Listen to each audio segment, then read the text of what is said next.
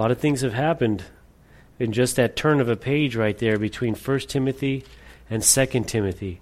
I'm going to give you an outline of the um, chronology, but keep in mind there is a lot of debate on it, but you know, this is close enough. The details they're not, they're not too important. What's important though is that we understand what is going on, the background, what's happening to Paul, what's happening to the church, and it helps us to understand and to really feel this epistle.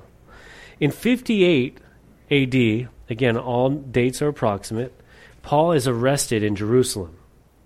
And in 61 AD, several years later, he arrives in Rome. From 61 to 63 AD, he is imprisoned in Rome.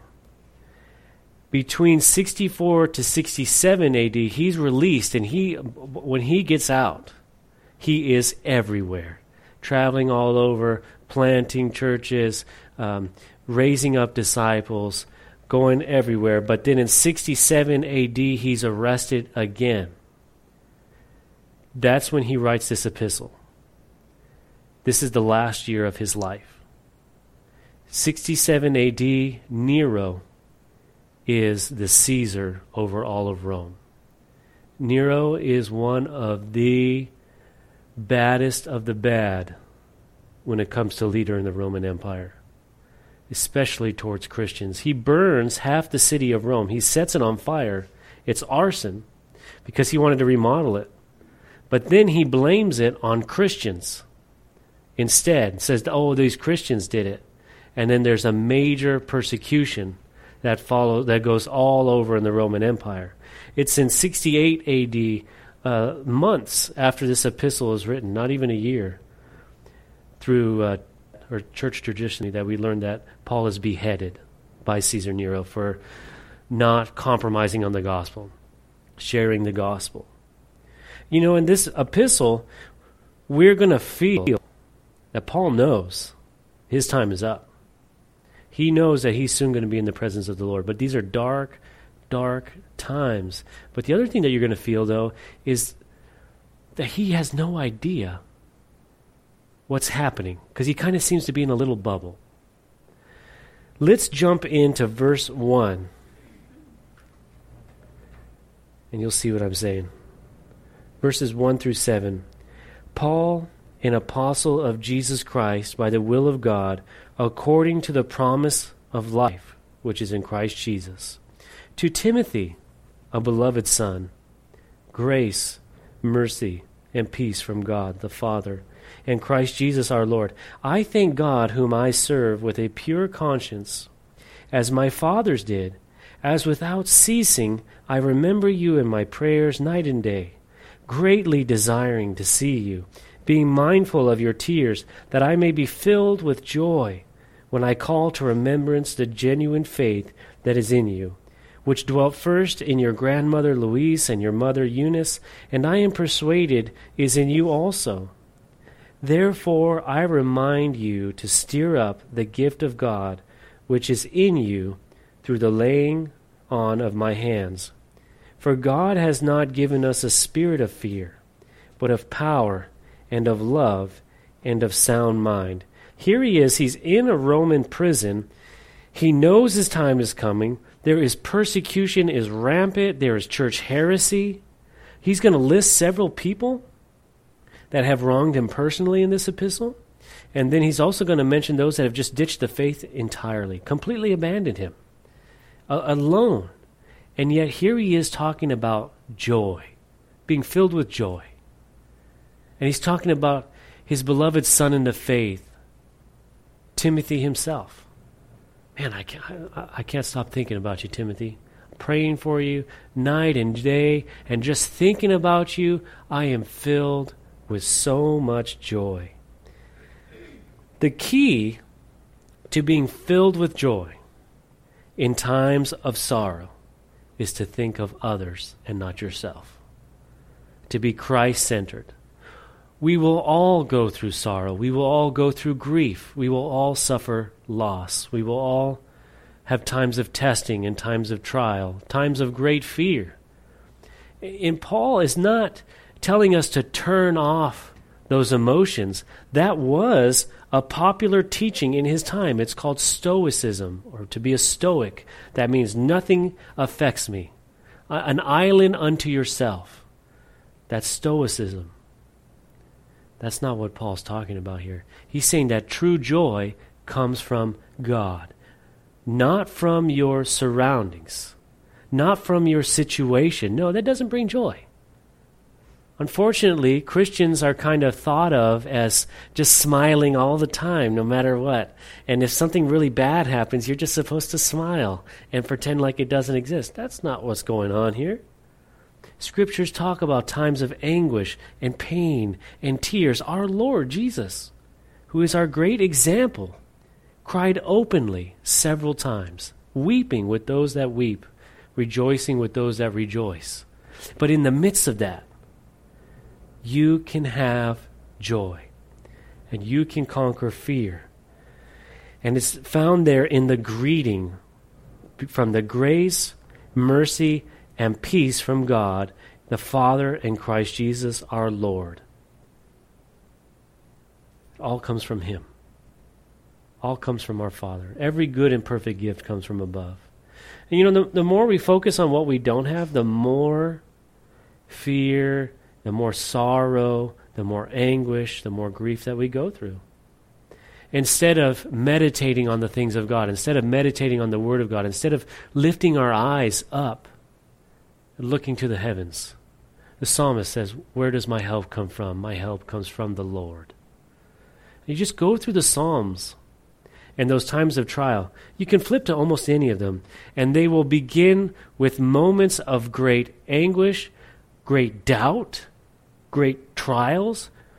Lord, you're blessing. It seems as though you're blessing the unjust. It seems like you're blessing the wicked. When will you bring your judgment? But then, towards the end of every psalm, as the psalmist, whoever the author, whether it's David or one of the other authors, inspired by the Holy Spirit, the, you see them start to take the focus off themselves. And where do they start to focus? On God.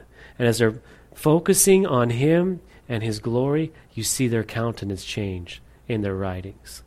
And Paul, in the position he's in right now in this scripture, he couldn't be in a worse place, practically. A death sentence. He's going to be tortured to death, neglected by his own friends, his own family. Yet he has great joy. And in doing so, he's encouraging Timothy. He says in verse 6 I remind you to stir up the gift of God. I remind you to stir up the gift.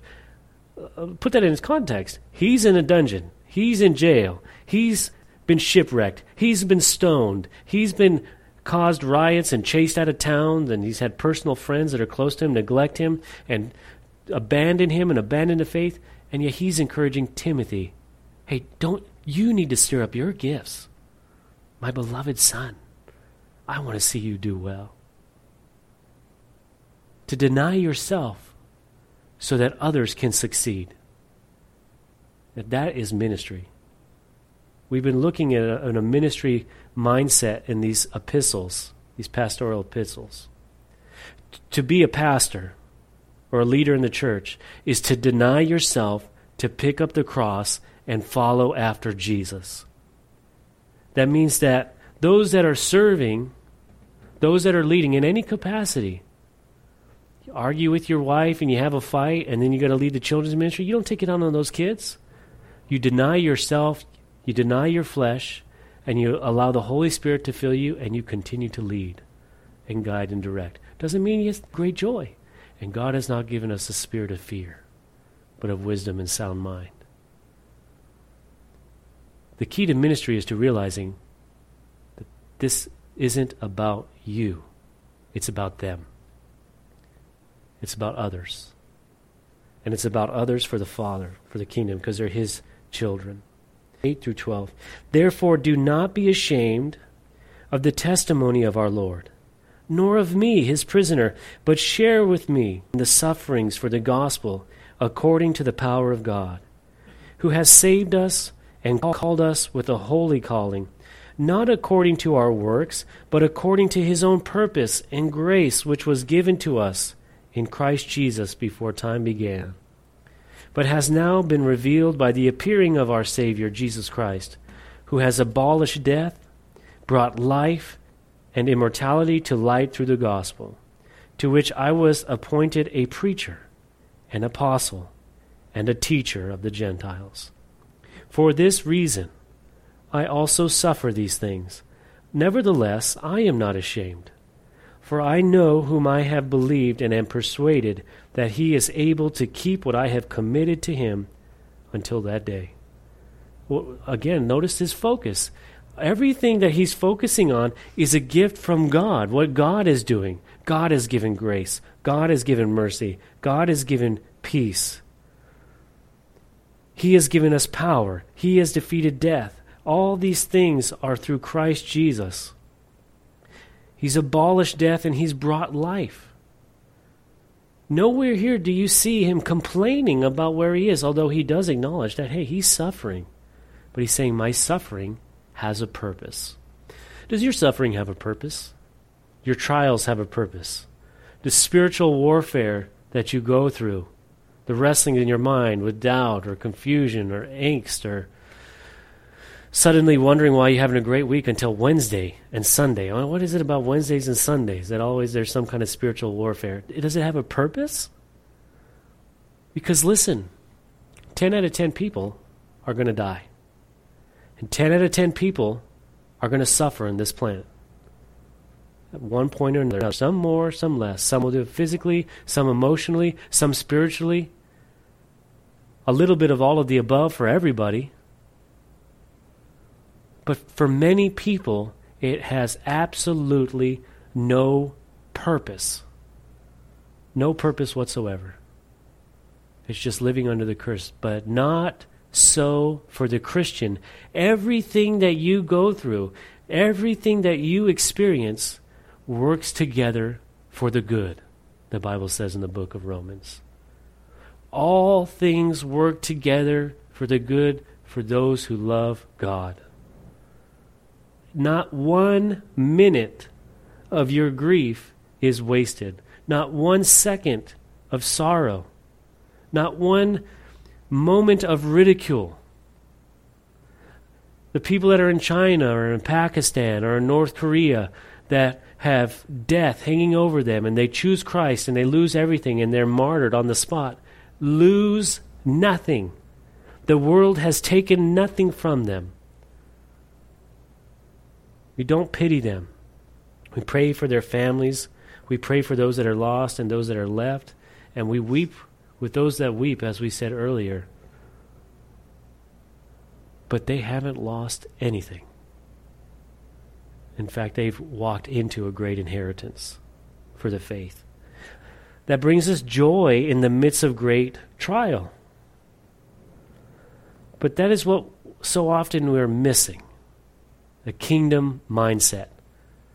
You know, you have a, uh, you know, the, the, the story of Grandpa in all of his wisdom, in all of his life. He is now passing away at home. He's laying in the bed, and he calls his grandchildren in for one last word. The grandkids come in, they're sitting by the bed. He can't really talk too much. He has to whisper. They have to come in close. But the grandkids who are always jumping all over the walls, they're always screaming, they're always having a great time, always giggling, always being kids. That's what kids do. But in this moment, they're absolutely silent. Why? Because they know that whatever is going to be said next is so important. And they listen, as he says weakly, whatever it is. It's going to be the most important words. It's going to be the summary, the thesis of this man's life, what he wants to pass on. That's what's happening with Paul here. And Paul wastes no time talking about himself. It's all about others and it's all about God, what God is doing. Listen, he's saying, if, if there's anything, Timothy, that I'm going to pass on to you in my last will and testament here, it's going to be to stir up your gifts and to focus on God. These sufferings that we're going through, don't be ashamed of them, Timothy. Don't be ashamed of Jesus. Don't be ashamed of his walk. Don't be ashamed of mine. And focus on God. What is God doing in your life? There are some that serve in ministry with me, they get so annoyed, I can tell. They won't admit it, but I can tell. Because I ask them, hey, what's the Lord sharing with you? Hey, what, how's your relationship with the Lord? What's the Lord telling you? Or they'll ask me a question and they're looking for a serious pastoral answer. They're looking for me to tell them what God's telling them. I don't know what God's telling you except for what's in this book. But then I'll ask these questions that they can be real annoyed. Well, what did God tell you about that? What did the Lord show you about that? What's the Lord saying to you? And I can say, oh, you know, that's not really scriptural. I don't know. We'll, we'll wait. We'll pray about it. Oh, you know, I'll wait for the confirmation from the Lord. I'm not going to lie to you. Oh, yeah, that's the Lord. Pfft. Yeah, Lord told me you need to tithe more. No. No. But Paul's saying the same thing. Hey, focus on the Lord. Focus on what he's doing. This is important. This is my last words. This is this is the ministry in a nutshell. Ministry is not about growing churches.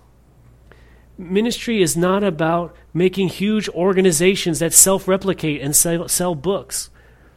And it's definitely not about Twitter feeds. I'm going to warn you, I'm stepping on a soapbox here for a second. I'm getting. Because you see all this marketing for organizations and how to have the best religious organization where Jesus is the mascot. That is not ministry. That is not service. The word ministry means service. The titles that are given to the saints that serve in ministry in the New Testament are slave, under rower, servant, least of all, sent one. That's ministry. That's what we sign up for to serve God, serve Jesus. And it costs. It costs deeply, or like we said earlier, it may cost you now, but you will lose nothing. The Lord will not owe you anything, ever. You're never going to be in the kingdom like, man, I got shortchanged. The Lord wasn't gracious with me. Man, these rewards, they're not what I thought they were going to be. That will never happen, ever. How great is our God. In Romans chapter 6, verse 23, it says, For the wages of sin is death, but the gift of God is eternal life in Christ Jesus our Lord. It's a gift. He owes you nothing doesn't owe you great ministry. He doesn't owe you a revival. He doesn't owe you, he doesn't owe you anything. He's given you his only begotten son, a free gift so that you could have eternal life in him. Eternal life. Jesus said that I came so that you would have life and life more abundantly. Life more abundantly. Not, not sorrow for the rest of your life, not persecution for the rest of your life. He came to give you victory over sin, death, and the devil. And that's what Paul said here. The appearing of our Lord Savior, Jesus Christ, in verse 10, who has abolished death and brought life and immortality to light through the gospel, to which I was appointed a preacher, an apostle, and a teacher for the Gentiles. If you're called to ministry, that's what you're called to. It doesn't have anything to do with you. It doesn't have anything to do with you getting rewards. It doesn't have anything to do with you promoting yourself or marketing yourself. It has everything to do with testifying to the world that Jesus Christ is everything. He's done it all, He's given it all, He's created it all, and He holds it all together. That's what we are here for. That's where life is. And so that is what Paul is saying in verses 13 through 18. He says, Hold fast the pattern of sound words which, I, which you have heard from me, in faith and love which are in Christ Jesus. That good thing which has, was committed to you, keep by the Holy Spirit who dwells in us. This you know that all those in Asia have turned away from me among whom are Phygellus and Hermogenes. The Lord grant mercy to the household of Onesiphorus. For he often refreshed me, and was not ashamed of my chain. But when he arrived in Rome, he sought me out very zealously and found me. The Lord grant to him that he may find mercy from the Lord in that day. And you know very well how many ways he ministered to me at Ephesus. Paul starts dropping names. He mentions more people in 2 Timothy does he, than he does in any of his letters. Very personal, this epistle.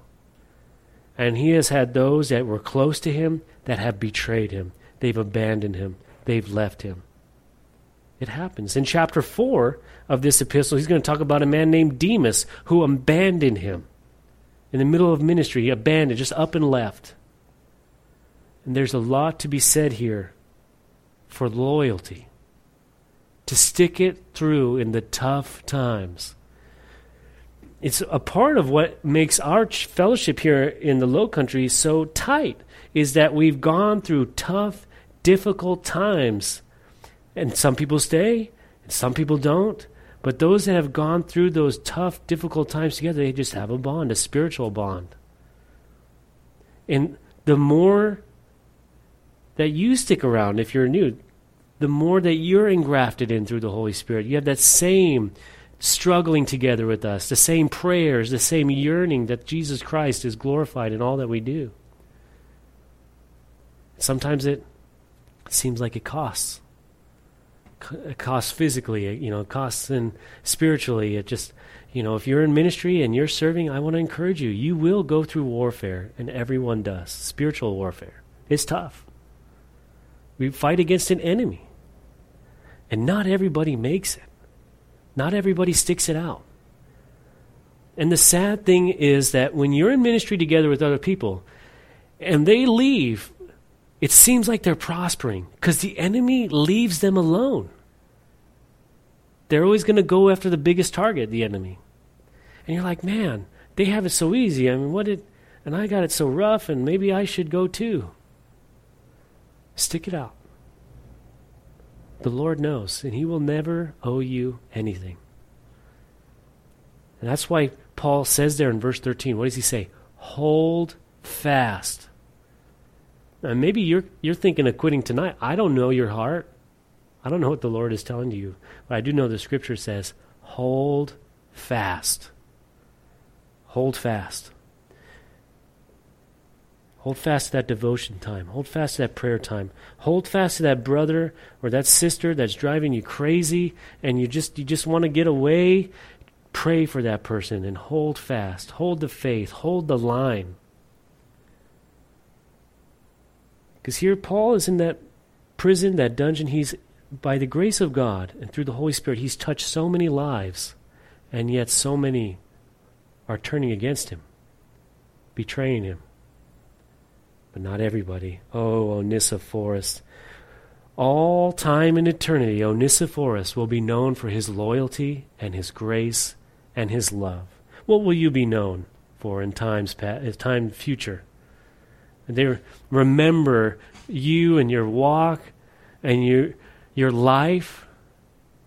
Will you be an Onesiphorus or will you be a Phygellus and a Hermogenes? What will you be remembered for? And more importantly, what will the Lord remember you for? Will it be for faithfulness? Or will it be for your entrepreneurial spirit in trying out new things? I, am saying that in a really nice way for, for church hopping. Those are, I'm going to try something new. I'm going I'm to try something new. Oh, you know, I'll try this person out. I'll try that church out. Oh, that was neat. That was nice. And never, never plugging in, never fighting the fight, never getting into a relationship, never being a part of a family where people's feelings get hurt, where, where they're just hodgepodge. I want to be known as an Onesiphorus. Faithful, loyal, gracious. I want people to know me as a leader and as a Christian as when the difficult times came, I was there. That's what I want to be known for. That when everyone else abandons, when the other pastor doesn't call, that I call, that I'm there. Now I'm gonna I'm gonna mess up because I'm a man of like passions. I can't do everything that I that I wish I could do. But by the grace of God, that's what I want to be known for. That's what I want to do. When you have a family trial, I pray that I am there. I'm your Onesiphorus. And I pray likewise. And if there's anything that, you know, people that serve with me that I constantly reiterate is that it's so important to be real. It is so important to be authentic. To really love the Lord, to really love those you serve with, and to really love each person that comes through this door. You are not a number if you come to this fellowship. If you come to this fellowship, you're not just a member. You're not just on the roll. You're just not you're not just a tither.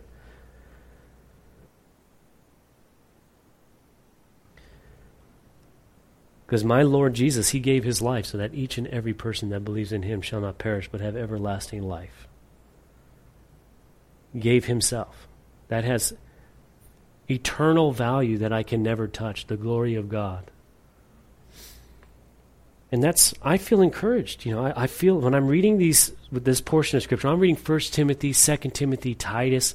I feel as if I am Timothy or Titus. I feel like Paul is mentoring me personally because you can feel his passion and his love and his conviction for his son in the faith. And it really will uh, help you understand, you know, because we're a little bit more intimate on Wednesday nights, my relationship with my pastor. That's how I feel for him. Because so if you roll your eyes every time I talk about him, now you know. I don't don't feel bad. You don't hurt my feelings. How vital Jesus Christ is that in all area of ministry, no matter what you're going through, no matter what trial, He is your anchor of salvation, as it says in the book of Hebrews. Not this church, not this fellowship, and not me. We will let you down. He will never leave you nor forsake you. As much as I w- want to answer every phone call, I won't. I'll forget. As much as I want to be available all the time, sometimes I have to hit ignore.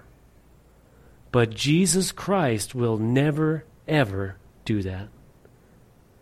He's Almighty God, the Father, His Son, and the Holy Spirit. When you come to Him in prayer, wherever you're at, He's already on the other line. You don't even have to wait for it to ring. You don't have to see when you contact the Lord through prayer, oh, is He typing a text message back? Oh, is He thinking? You know, the three little dots? What is he typing? What's taking so long? He's already there with the response the moment you've got it down. He, he's available, and he's the greatest gift that we have, and that is the focus of everything that we do. And in closing, that is the key to ministry, and that's what Paul is emphasizing over and over and over again here at the very end. At the very end. And that's why Paul, he's going to tell us in chapter 4, in the end of this epistle, he's going to say, I have fought the good fight. I have finished the race. I have kept the faith. Go through that backwards with me. We need to keep the faith. We need to finish this race, but we need to realize that we are in a good fight. This isn't a good amusement park here. This isn't a good movie where we just sit down and we just our relationship with God's all about feeling good all the time. And Paul says, I fought the good fight. I finished the race. I have kept the faith. And that is our goal. That's what this is all about. And in the midst of all that, you'll have joy from God. Let's spend the rest of this evening just going before the Lord, receiving from Him, speaking to Him, having Him move just through the moving of the Holy Spirit in each and every one of us through prayer as we gather together at the feet of the Master. Let's pray. Father God, as we go through this time of prayer, Father, we pray that you would be leading us and directing us. Pray that you would stir up that gifting in us, Lord. And most importantly, stir up that love and that passion for you that Paul was talking about. Pray that you be honored here in Jesus' name.